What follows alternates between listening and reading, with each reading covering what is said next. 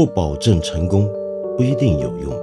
知识只是点亮世界的灵光。我是梁文道。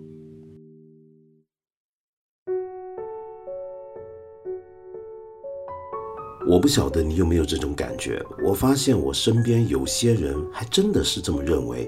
觉得新冠肺炎似乎已经远离我们而去，它现在在天边呢。没错，它好像已经成为国际新闻，或者甚至是国际新闻里面的花边。跟我们中国人已经没有什么关系了。最近大家在关心的可能是中美之间的问题，可能是我们未来将会面对的经济发展上面遇到的阻碍等等。但事实上，我们现在觉得最热门的这些重大的政治跟经济的一些的议题，你都不能够离开这场重大的瘟疫这个背景。我们今天这个世界，所以会发生这么剧烈的转变。是脱不了这个新冠肺炎的责任的。这个新冠肺炎对我们的影响实在是太大，而且我们直到今天都还不知道它什么时候终结，也更看不到它的影响剩下来的这个余波的威力有多强。你想想看，直到此刻，全球感染人数已经逼近两千万大关，死亡人数已经超过七十三万人，然后后面还在不断增加。为了要了解这样的疫症，当然是从一个历史的或者一个稍微隔着距离点，但因此也显得比较客观和冷静的角度来了解它。我们看了一下上面有一档节目叫做《传染病与人》，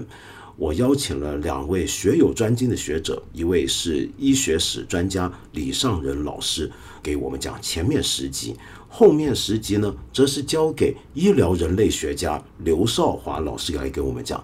什么叫医疗人类学啊？这是个听起来很陌生的一门领域，对不对？所以我今天就特别请到刘少华老师来跟我们谈一谈他对这场疫症的看法。当然，你可以在那个节目《传染病与人》里面听到他已经用了十集的分量来分解。呃，这个疫症从人类学角度上面看，我们能够学到什么东西？其中有些东西离我们一点都不遥远，都是我们近在身边的事情，只是换了一种知识眼光去看，会得出一种完全不一样的见识。可是我们今天在这呢，则是要谈一些这个节目还没来得及覆盖的东西。那刘少华老师呢，是世界上面许多重要的期刊跟学术机构的成员之一。比如说，他是世界人类学协会的执行委员，同时呢，也曾经有很多本非常受到好评的著作。比如说，在国内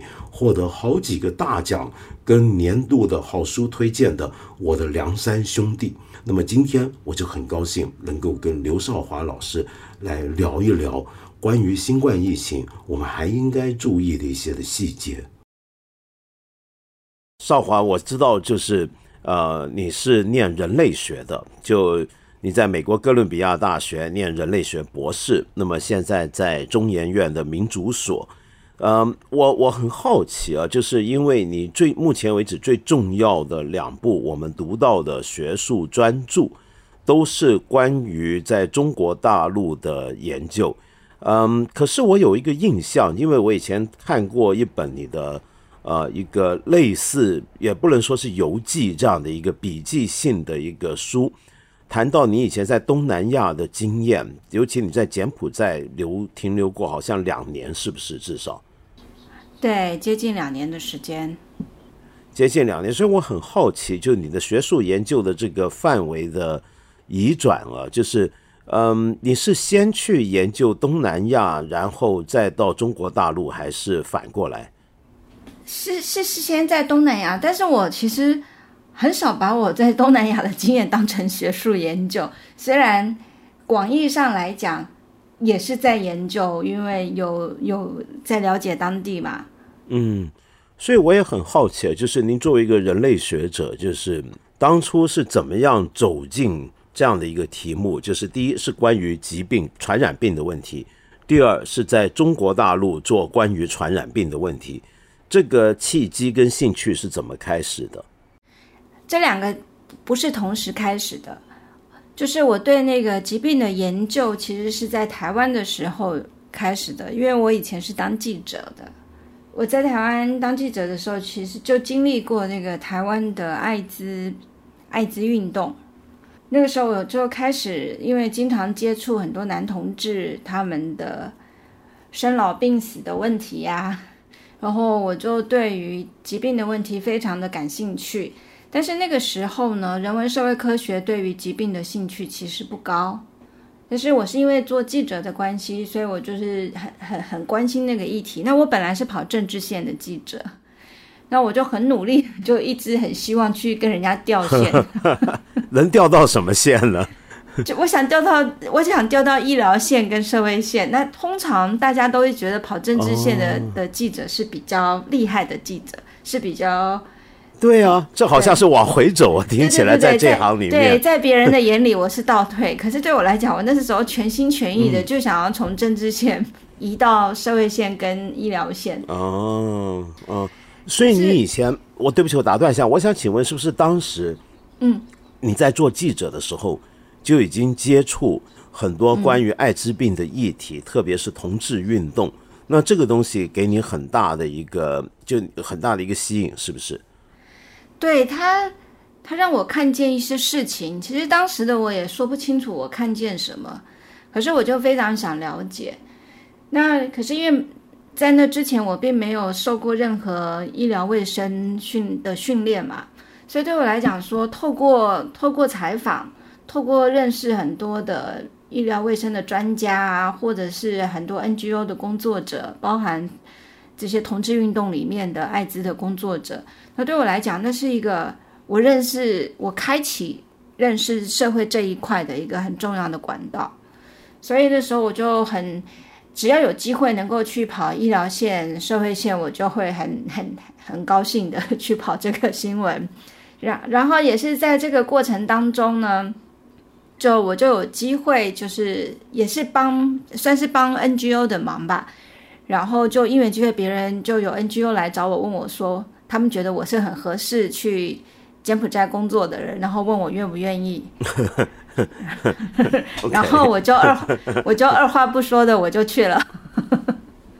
而且我我去之前我的薪水还蛮高的。看你样子就是要去柬埔寨，真的。OK，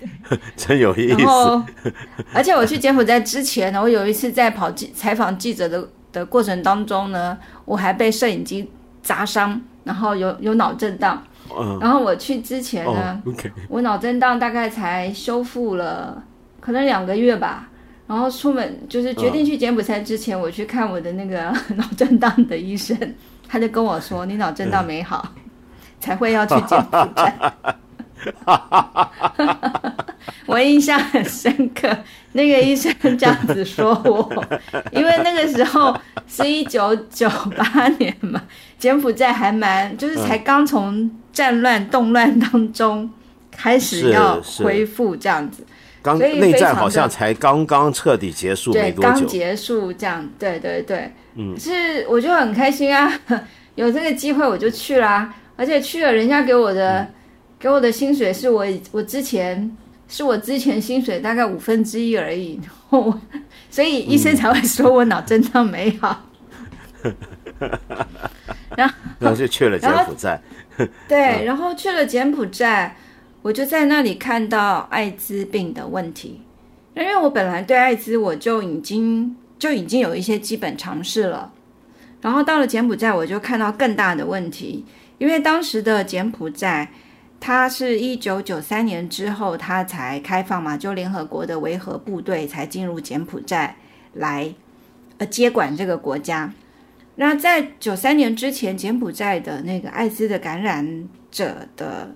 就是通报的这个感染者很少很少，非常的少数。我们有一种解释是说，他可能是因为就是没有什么检测嘛，但是也也有可能就是他真的就是还没有扩散啊。可是那个维和部队，联合国的维和部队跟很多国际发展进入到。联合国的人，还有各地的商人啊，甚至三教九流的人都进到柬埔寨，所以就让他的这个艾滋扩扩散的很快。然后当时我去的时候，他的他的那个艾滋感染率的增长比率是亚洲之冠。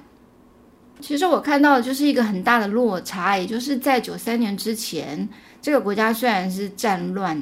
但是就这个疾病而言，它它在当时的亚洲它是没有什么大问题。可是开放了没多久，这个问题就变得很严峻。哦，我看到非常多，我觉得我当时的知识其实并没有办法完全解释的事情，所以我在那边做了将近两年之后。反正就有一天，就因缘机会，就在吴哥窟的图书馆的遗址，然后我突然就在那个，就决定我要出去念医疗人类学的博士。刚才你提到，呃，九零年代的时候，在台湾从人类学角度去认识疾病，或者整个人文社会科学，呃的角度来讨论疾病相关的东西，都还不是太过，呃，成为显学嘛。我我觉得很有趣，因为我大概也是在九零年代开始对这个问题很感兴趣。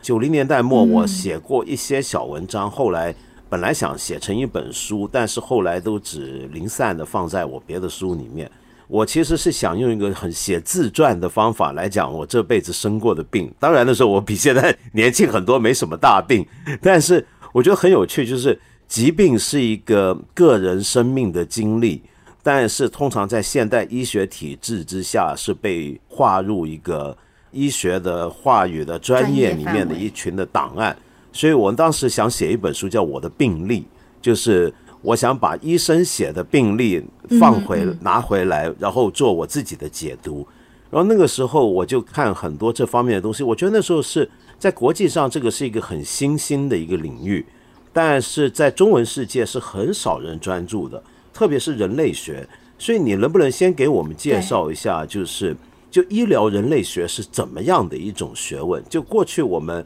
呃谈到医疗，这包括今天我们大家谈公共卫生问题，比如说像现在我们面对的新冠肺炎，都很少想到这个跟人类学家有什么关系？就人类学是怎么样切入这个议题？你能不能稍微简单一点跟我们介绍一下？然后也可以结合一下当年你在。美国就学读书的状况。好啊，其实人文社会科学里面，我觉得医疗人类学是跟医疗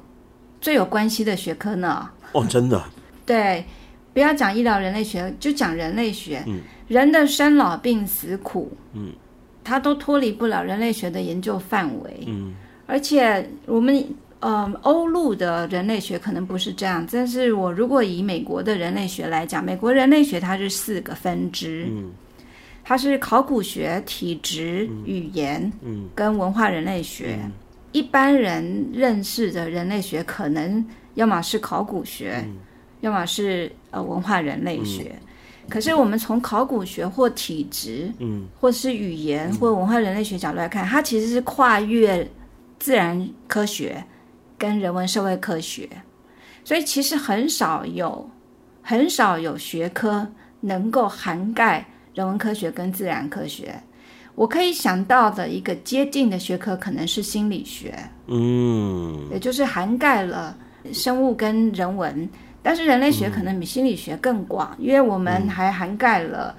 我们还会涵盖了环境，因为包含考古。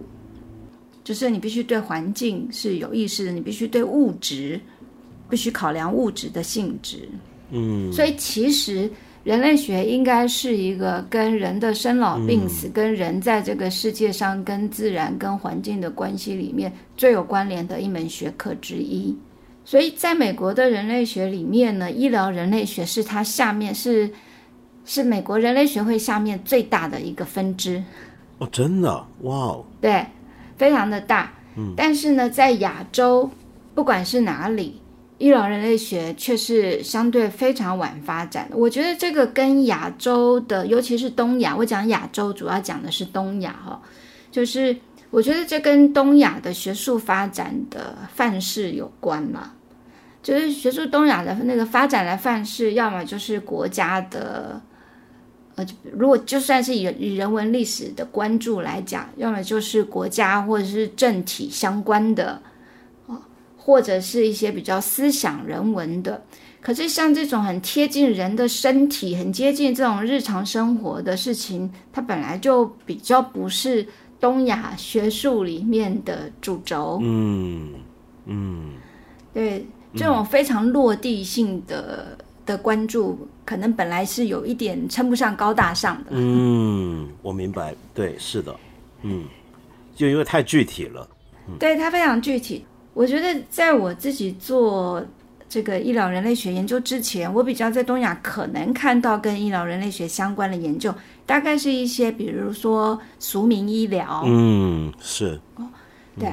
或者是另类医疗，就是比较还是比较文化层面对，比如说研究传统巫医的这个医疗方法跟这个社会文化的关系等等，对、嗯。对，或是宗教的疗愈啊，是都是这一类的。这些研究其实也很重要，但是它常常就是留在那个比较个人，嗯。或者是比较单一层面嗯。上的讨论，嗯，它比较没有拉开到能够让我们看到一个社会的逻辑，嗯，或者是一个政府的治理这样子的层面。嗯，像今年就挺有趣的，嗯，今年二零二零年这个新冠肺炎疫情，嗯，我就发现突然很多人开始对于像我做的这一类医疗人类学的做法，开始很多人就觉得好像第一次看见，嗯然后觉得很有兴趣。嗯，今年的疫情，我觉得让很多人突然发现这件非常贴近的生老病死苦的问题，它其实非常的，嗯，它的格局其实可以可能是非常大的。我们必须从很大的格局层面，我们才能真正理解到人在这个处境当中的脉络。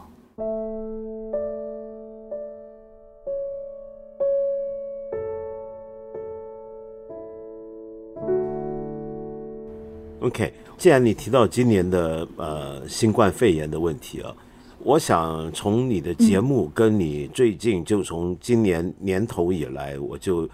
呃见到很多，因为大家都开，就像你刚才讲的，大家开始关注你做的这种领域跟我们现在面对的问题有什么关系。所以有很多人，比如说采访你，跟你对谈，然后你也写了很多文章，然后包括帮我们做这样的一个节目。我想从这你过去大半年来你写过的东西，跟帮我们做的节目里面，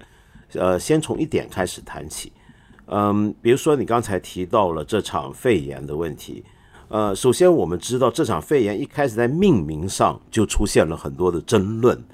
这个也是你再三强调的。我们都晓得这场肺炎的名字本身就已经代表了很多问题。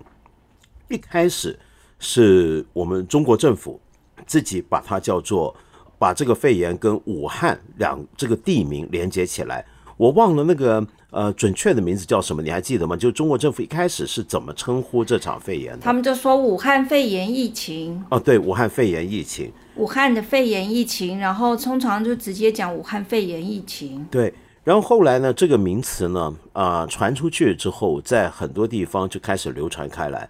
那这个名字其实是有问题的，我们都晓得。但是后来中国政府，我不知道是不是意识到这个问题，就开始改变对它的称呼，然后直到世界卫生组织从呃他自己的架构的医学专业的一个角度，给它一个重新的正式的命名。那么到现在，我们标准的中文的叫法是叫新冠肺炎。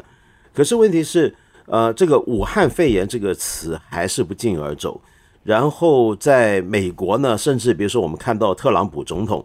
呃，干脆把它直接叫做中国肺炎，然后呃，给就变成有这样的一个称呼出来。那我们就回想到一个问题，就是在医疗，在你的角度来看，在呃人文社科角度来看，我们常年都关注到的一个现象，就是对于疾病的隐喻问题，特别是在命名上它产生的隐喻效果。呃，我们知道有其实历来很多传染病在命名上面都充满了一些的呃呃很多的病都跟这个呃一些地方有关，比如说我们这现在很多人都在谈的西班牙流感或者香港脚、中东呼吸综合症。然后还有一些病，表面上是跟地名无关，但是它也在别的层次上面，其实是跟呃很多的宗教、文化、政治上的一些的想法相关的。比如说中古历史上非常有名的黑死病，比如说一种病，它又要黑还要死，然后跟着后来所说的黄热病等等。那所以所有的疾病的命名，其实从来都不是那么简单的。它都背后包含了很多文化的、政治的一些的关联在里面。那你你是不是觉得今天我们到了二十一世纪的第二个十年，这个时候我们应该要重新检讨这种命名？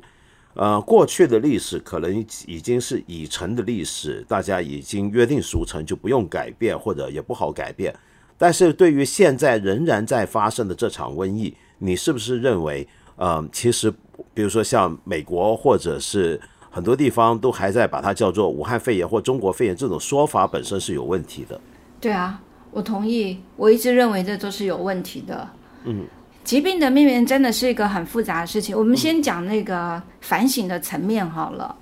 就像刚才我们您提到了很多的疾病啊，甚至像香港脚啊，大家常提的什么西班牙流感这些，可是其实。香港脚的正式名称早就不是香港脚，而是叫足癣哈。所以其实我们讲的很多的这些这些名称，其实已经有一些在医学上的替代的正式名称了。可是，所以这些其实已已经是口耳相传的改变。但是在二零一五年，也就是在那个中东呼吸道症候群，嗯，之后，因为中东国家都在抗议，嗯。所以，世界卫生组织也就是基于 MERS 之后的，他就做了一个正式的呼吁，嗯，就是希望全球的科学家、政府还有媒体，嗯，就之后在命名新的疾病的命名称的时候，要尽量避免对于国家啊、经济体或是人群造成不必要的负面影响。那这是二零一五年世界卫生组织有一个正式的这样子的一个呼吁。所以到了今天，正好到了这个新冠肺炎的时候，中国是在一月七号的时候确认了这个呃病原体是新型冠状病毒嘛。当时的那个世界卫生组织就已经随后就将这个病毒暂时命名为新冠病毒。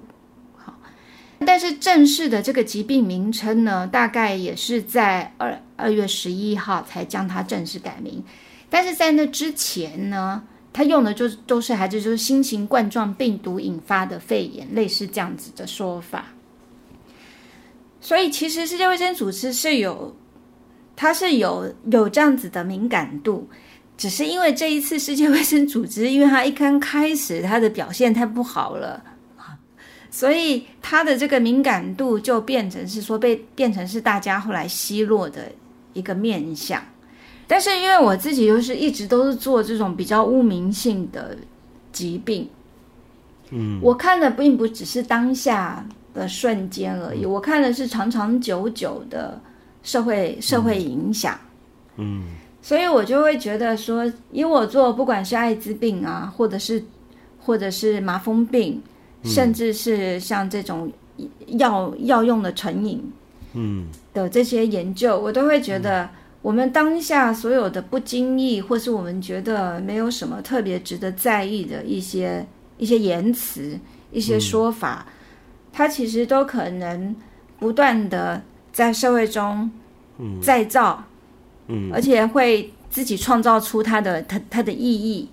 嗯，而且还会创造出什么样子的意义、什么样方向，常常是我们不可预期的。所以我都会觉得那种不可预期的事情，是我们在研究过程当中经常看到的一种社会反应。所以我们能避免的，可能不是在过程当中，因为很多时候那个因素太多。但是我觉得从一开始，我们其实就能够尽量避免这个污名歧视的可能性，就应该是尽量避免。但是我就觉得这次因为纠结了太多于。太多对于中国政府还有世界卫生组织在疫情初期的一些不满的情绪，所以一时之间，我觉得要让这个武汉肺炎的这样子的说法能够被放下，大概很难。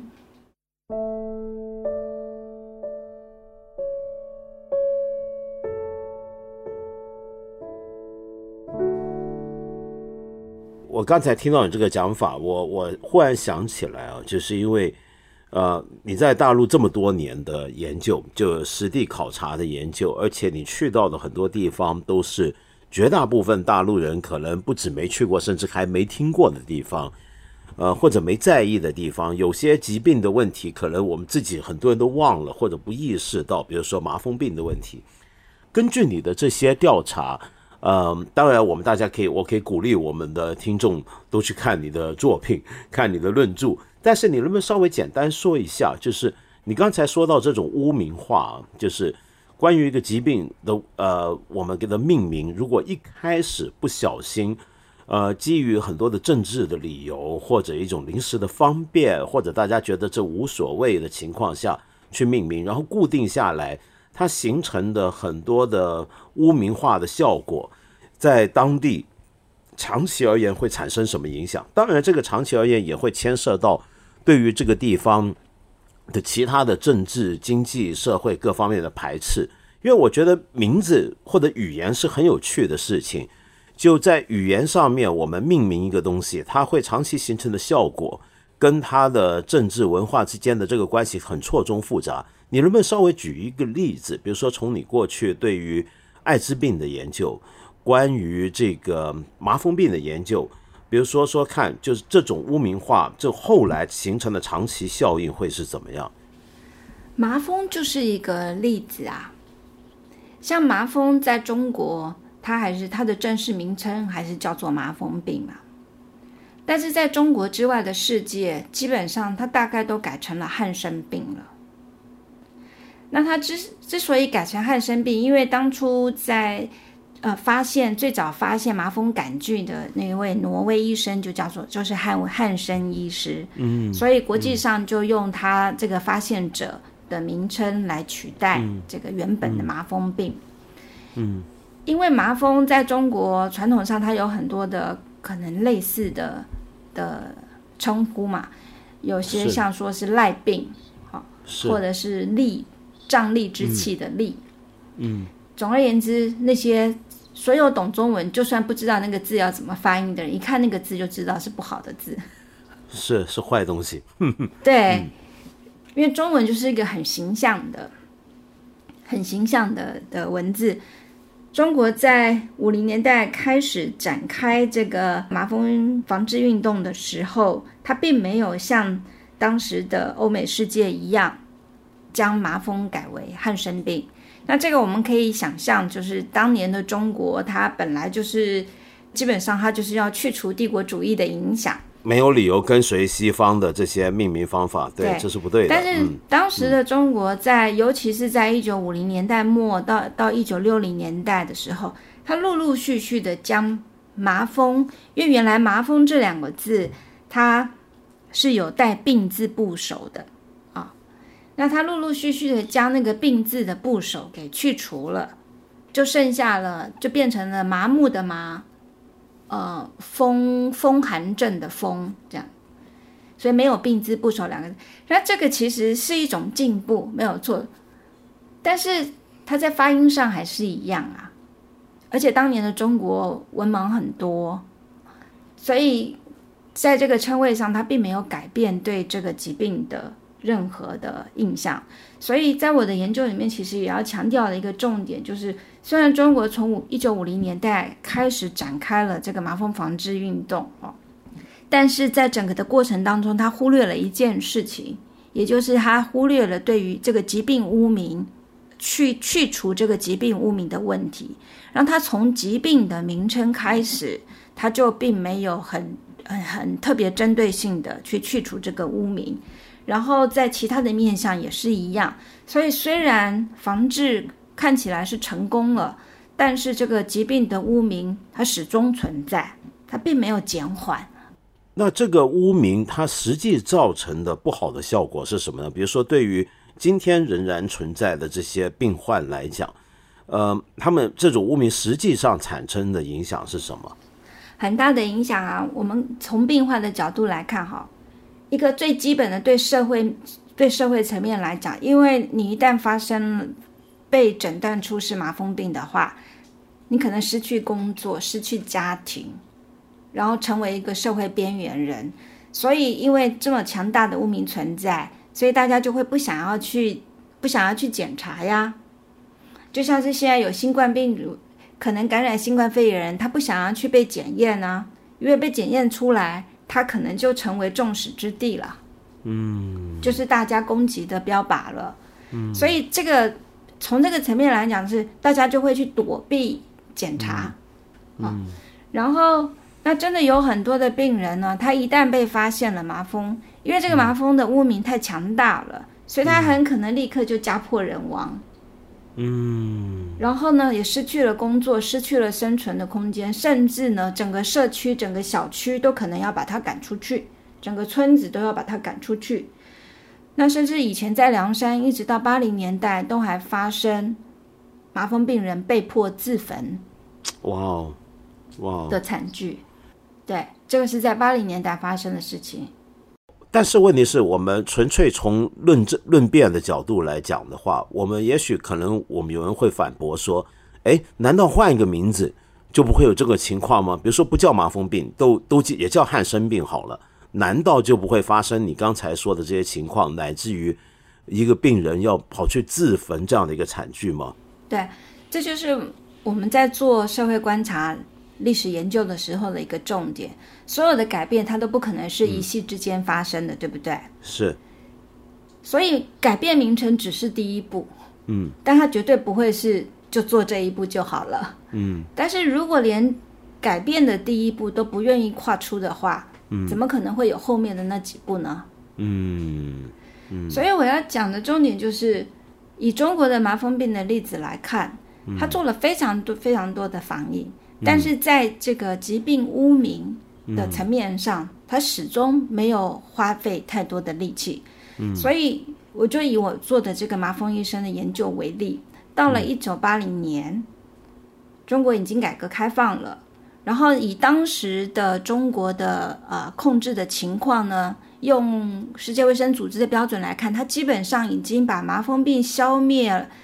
到一个不再危。不再对公共卫生有所威胁的一个状态了，那其实是一个相当可观的成就。是，可是呢，你就看到说，那也就表示说，之前的防疫人员他们做的很好啊，对不对？是，没错，做的还不错嘛。当然，嗯。可是，一到八零年代的时候，改革开放了，当人可以自由选择工作的时候，不再是被指派、被强迫的时候，我们就看到大量的防麻风防疫人员就离开岗位了。嗯，大家都不要做了。嗯，所以瞬间很少，就变成说很多防疫工作没有人管了。嗯，然后要再招募新人的话，谁要去呢？因为当年招募新人，嗯，在那种情况之下，在那个高度污名的情况之下，基本上是强迫 强迫指派啊。嗯，所以当人有选择自由的时候，又受到污名歧视的影响的时候，不会有人要自愿去的。对我，我印象最深的就是这一点，就是当时被歧视的不只是病患，还包括医治他们的医生以及相关防疫人员，也都会被歧视。好像麻风病是一种，就是它的这个传染，或者说心理上的这个阴影，会扩散到所有相关身边的人，哪怕是医他们的医生，对，都是被排斥的对象。对，对你，你比如说，你举一个例子来听听看。对这种情况，在学术上我们称之为连带污名，也就是说，生病的人跟他有所接触关联的人都会共享他的污名，这样子。那所以像这些医生也是一样啊，因为当年没有人要去做这个麻风防治的时候，那被指派去做这些工作的医生，大概就是所谓的黑五类。黑五类本来就是政治上受到污名的一群人，然后麻风是疾病上受到社会歧视的一群人，所以社会的歧视、疾病的歧视，再加上政治的歧视，所以我就说，环绕在麻风周围的病人跟医护人员，这里面的歧视是三倍啊！原本的歧视变成是三倍，它更复杂了。它比之前就是患者只是只是患者受患者跟家属受到污名的情况还更复杂，所以种种的不同的不同性质的歧视污名呢，就就凑在一起了。嗯，那凑在一起的结果就是，虽然防治上因为各种强制动员的结果成功了，可是这个歧视污名呢，反而好像是更深化永续了。嗯，所以就导致。改革开放之后的防治其实很难延续之前的那个力道，嗯，因为当人有自由了，他就想要摆脱歧视，嗯，所以我要说的是一个例子，就是我的印象是二十，就是二十一世纪初吧，就是两千年，我不记得是哪一年了，嗯，我书里有写，应该是广东省吧，嗯，就是要编撰编撰他们这个麻风防治的成果哈，嗯嗯。然后要编个编一个画册，嗯，然后有一名医生呢，就晚上的时候找上了编这个画册的主编，然后就是要告诉他，不要将一张他年轻时候，嗯，参与这个工作的照片放入画册里，嗯，因为这个医生呢。他当年是念研究生的时候，他的老师就是做麻风工作的，嗯，所以他念研究生的时候，他也就跟着老师，就必须做麻风相关的研究，嗯。可是后来毕业之后，他就没有再从事这个领域，他就转行了，然后也不肯让别人知道他做过这个工作，嗯。这是二十一世纪的故事，嗯。所以我要讲的重点就是。如果一个社会没有对于歧视污名有一个最最起点的最基本的一个反省的意愿的话，嗯，那后面所有可能我们认为更重要的、更有影响力的这种反省都不会发生的。嗯，所有的转型正义，嗯，或是所有的忏悔反省、所有的改过自新，不是都是经常是从很象征性的第一步开始吗？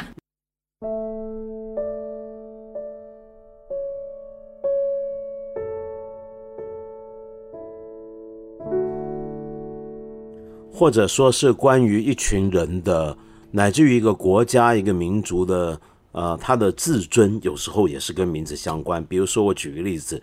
今天我们常常还能见到，就是很多人会争论，就是关于中国人能不能被人，比如说有人会很生气，说如果今天万一还有日本人当着中国人的面说“支拿人”，那是很让中国人受不了的，就是因为这个名字本身。是，它就是一个名字。它我们可以说它只是一个名字，但它其实不只是个名字，它还包含太多。它不止它，它从来就不只是一个名字。对，它还包含太多背景。那如果要证，我们要得到证明，就就有点像传统儒家讲的，你证明之后，然后你后面才会有一连串的相关的文化的重新认识，甚至社会制度、政治制度、政策的安排等等，才有可能发生。那那我们刚才讲到这种。语言的敏感问题啊，我很好奇，就呃，你当年来到大陆做这样的一个田野调查考察的时候，你一定就我们看你听你的节目、看你的书都知道，你对口号跟标语很敏感，就你注意到很多这些口号跟标语。我觉得我可我我可以跟你分享一个东西，就是因为我跟你大概是同代人，而且我们都是小时候在台湾念书，虽然我在香港出生，但是我几个月大就到台湾。我觉得很有趣。我我当年从台湾后来回到香港的时候，我第一个感觉就是口号不见了，标语不见了。因为那个时候还是台湾的就解严前，就台湾解严前也是满街是口号的。我记得我小时候，你记不记得我们小时候在台湾念书那些口号？今天听起来，我在大陆的听众听起来会觉得很可笑。比如说什么“小心匪谍就在你身边”，然后 什么抓。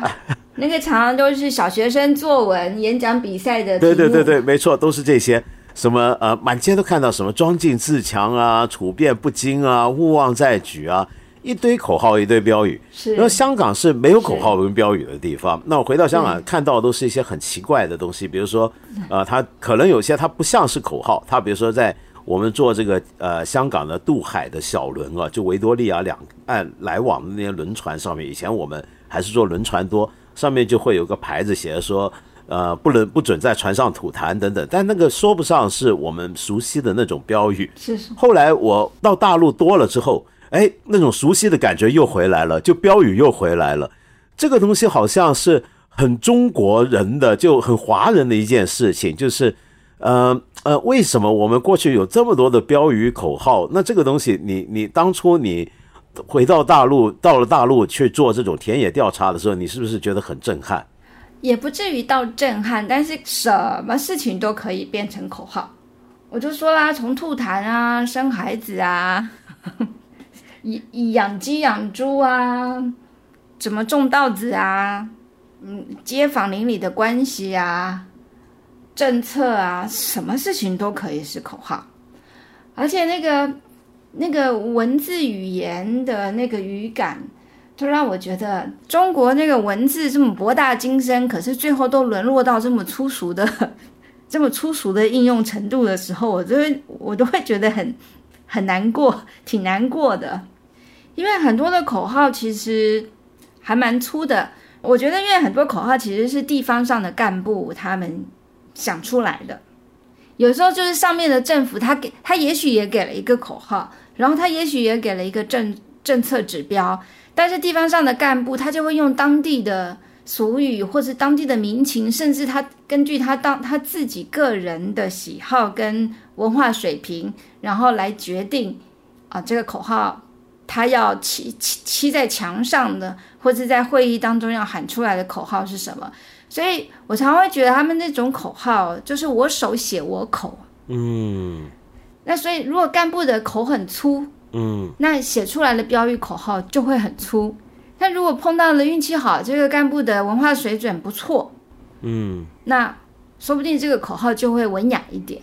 是，我觉得很多，因为我看你的节目的时候，后面有一些留言，有一些人说。哎呀，你这个讲法是不是带着你个人的喜好跟倾向啊，刘老师？这个其实我们在大陆，很多人觉得这就是我们的国情，觉得这是我们中国特色，没有什么问题啊。你不要带着外面的眼光来看。但是我想提醒一下听众，我们不要忘记，就计划生育时期，在严格一胎制的时候，当时有些口号真的是让人触目惊心。那这个我们都觉得，今天我们用今现代的文明的眼光来看，觉得这都是有问题的。我们如果这么讲的话，我们不如回头讲讲，你觉得到了今天，它是否还有必要呢？比如说，在今天，我们有这么多的移动互联网，我们有这么多的，基本上文盲问题在中国已经不是一个主要的社会问题的情况下，其实是否还有必要这样的大量的用这样的口号呢？你觉得，尤其是在传染病问题上，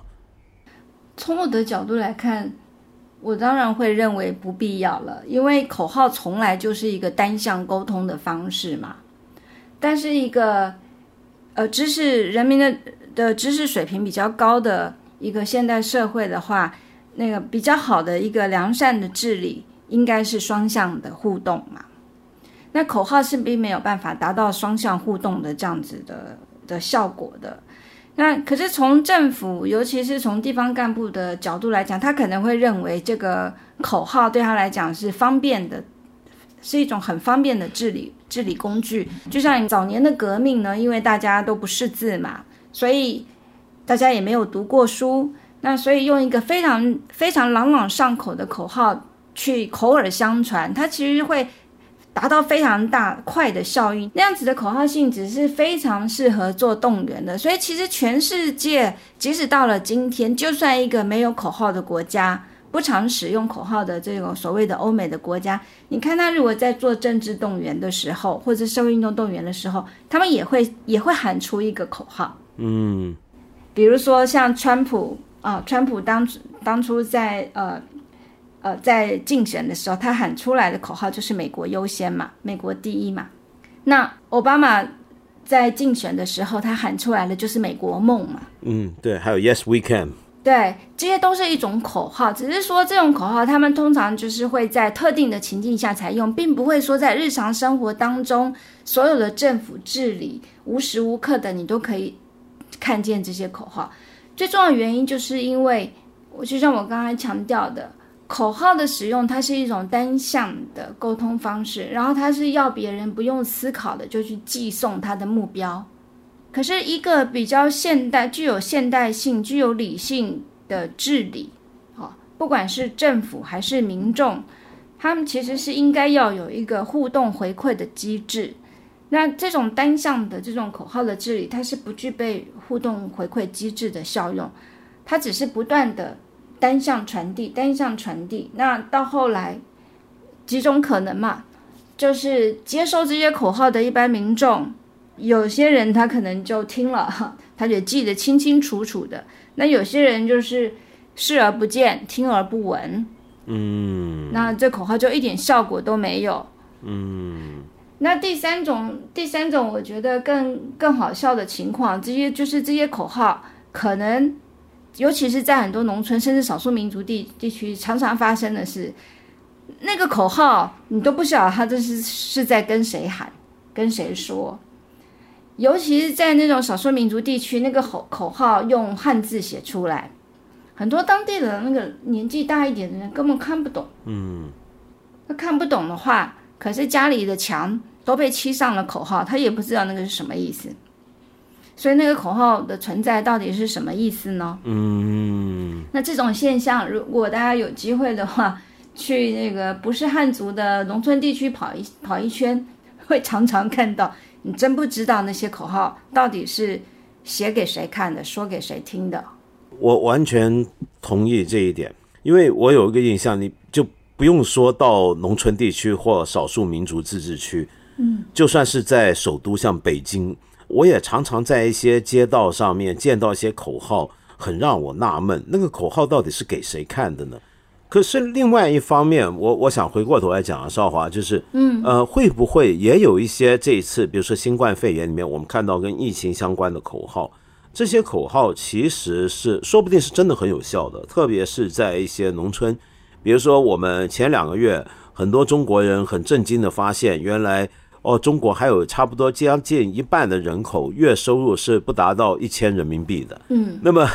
呃，我们过去都觉得中国已经呃是世界强国，然后非常的先进发达，但是现在这个印象又回来了。那么这种情况下，我们就会觉得是不是有一些口号在一些地方，我比如说我没有办法跟你非常复杂的去解释各种关于防疫的政策背后的逻辑，跟他的医学上的或者公共卫生上的理由的时候，我用简单的口号。呃，这种简单的口号我贴的到处都是，使得你无时无地都要看到，你慢慢的就深入你的记忆，然后你随时都会记得。比如说，我举个例子，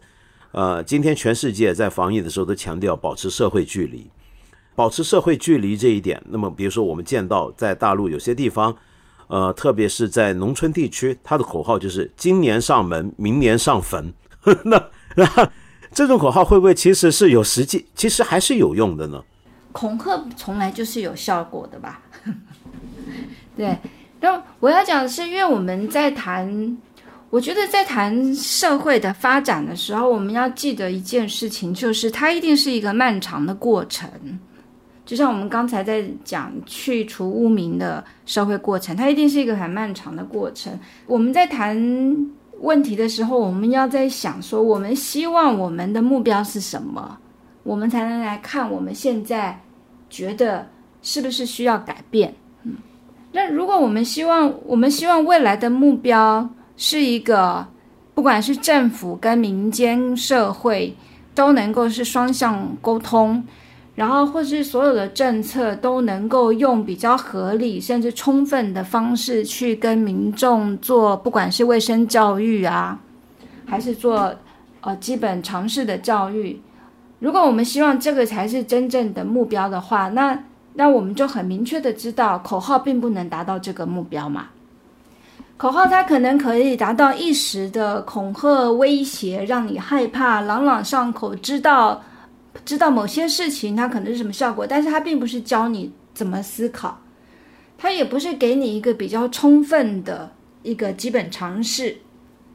所以，如果我们就是用口号来取代一个比较复杂的、比较没那么方便的卫生教育，或者是一个比较比较普及性的、品质比较良好的一个基本教育，如果口号只是来取代那些比较充分但是很比较复杂、比较辛苦的那些教育工作的话，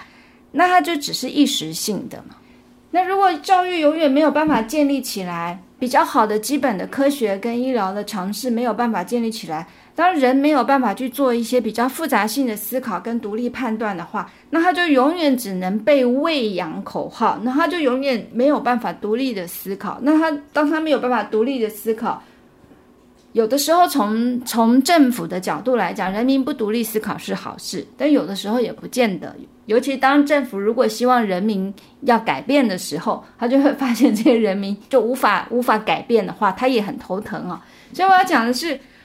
我觉得我们在看待一个一个社会现象或者是一个社会政策是是不是需要有所调整的时候，我们其实要想的是，我们希望这个社会是变成什么样子，再回头来评估我们现在的状况啊。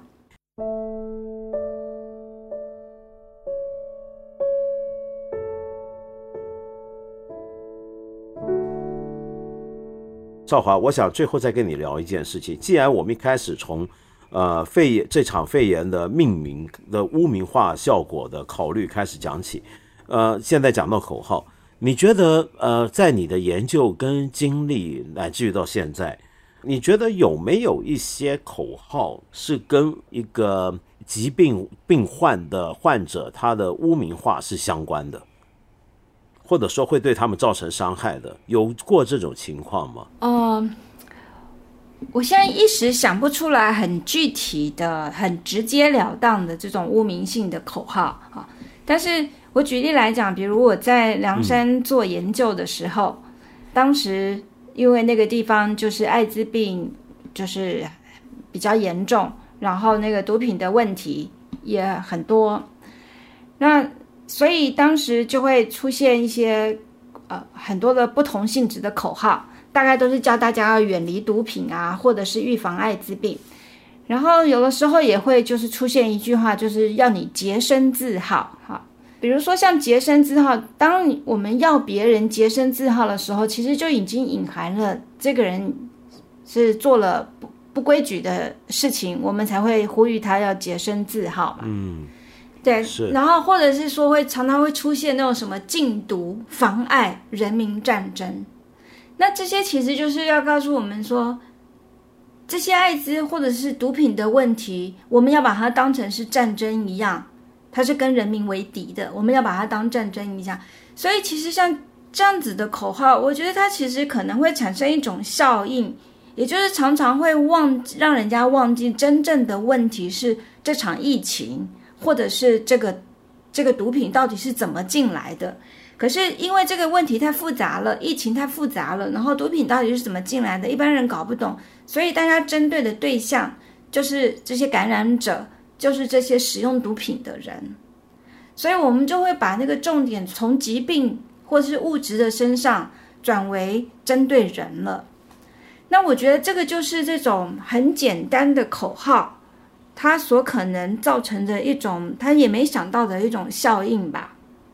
那你说这种效应到底具是不是真的具体存在？因为人之间的有一些社会变化，我们并没有办法像是用用自然科学的数学方程式一样，就是一加一就一定等于二。很多事情它的因果关系，我们没有办法去做所谓的科学验证哈。但是我只能举例说，像我刚刚所提的那样子的一些口号，还有一些相应的政策。他就让我在梁山的时候，我就很明显看到，因为我是从二零零二年就进去做研究，然后到我的那个英文书出来的时候是二零一零年，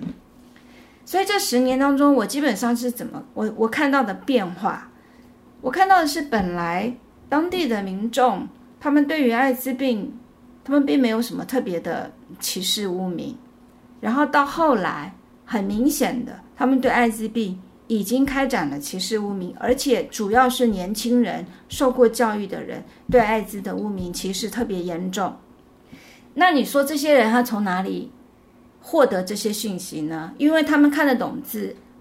他们听得懂政策，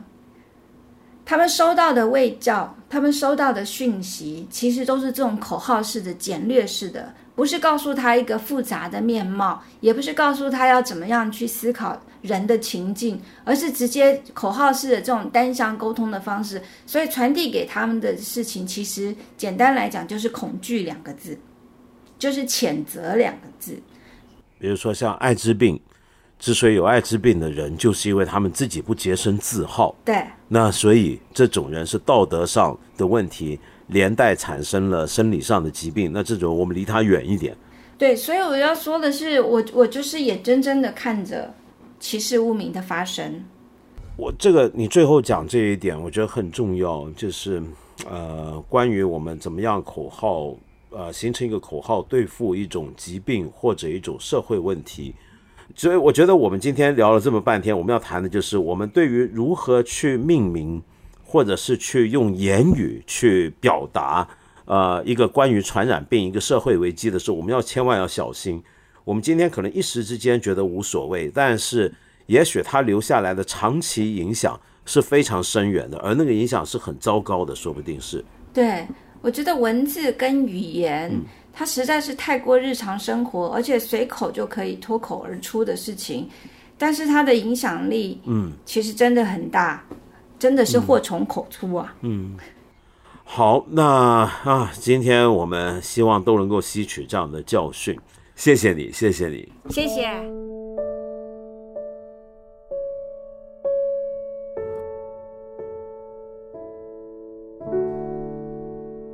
我们都晓得，在很多重大的公共政策、关乎公共事件的问题上面，我们国家都会采用各种各样的标语、口号这样的方法来做一些宣传推广。其实它真的是有效的，而且很多时候是有现实的必要。但是，我觉得刘少华老师对我们的这个提醒背后，其实是包含着一个对中国未来很高的期许。那就是期望我们每一个中国人都能够成为更加对国家、对公共事务负责的公民，除了被动的接收讯息之外，也能够主动的、理性的去参与对国家政策的各种的讨论、啊思辨以及相互的交流。这是一个对未来中国的更加成熟的状态的一种期许。那么，希望有一天我们大家都能够成为这样的一个理智的公民。我们不需要再靠被动的简单的口号，而是能够在理智层面上面理解为什么我们现在需要推行某些政策，为什么在某些公共问题，比如说这场新冠肺炎的疫情上面，我们应该有个更理智的认知。那么，这是我们将来的方向。那么，如果你对我们今天谈的任何话题感兴趣或者有疑问的话，我强烈推荐你再去听听看我们这档《传染病与人》，然后你可以在里面留言，我想刘老师会给你一些回复的。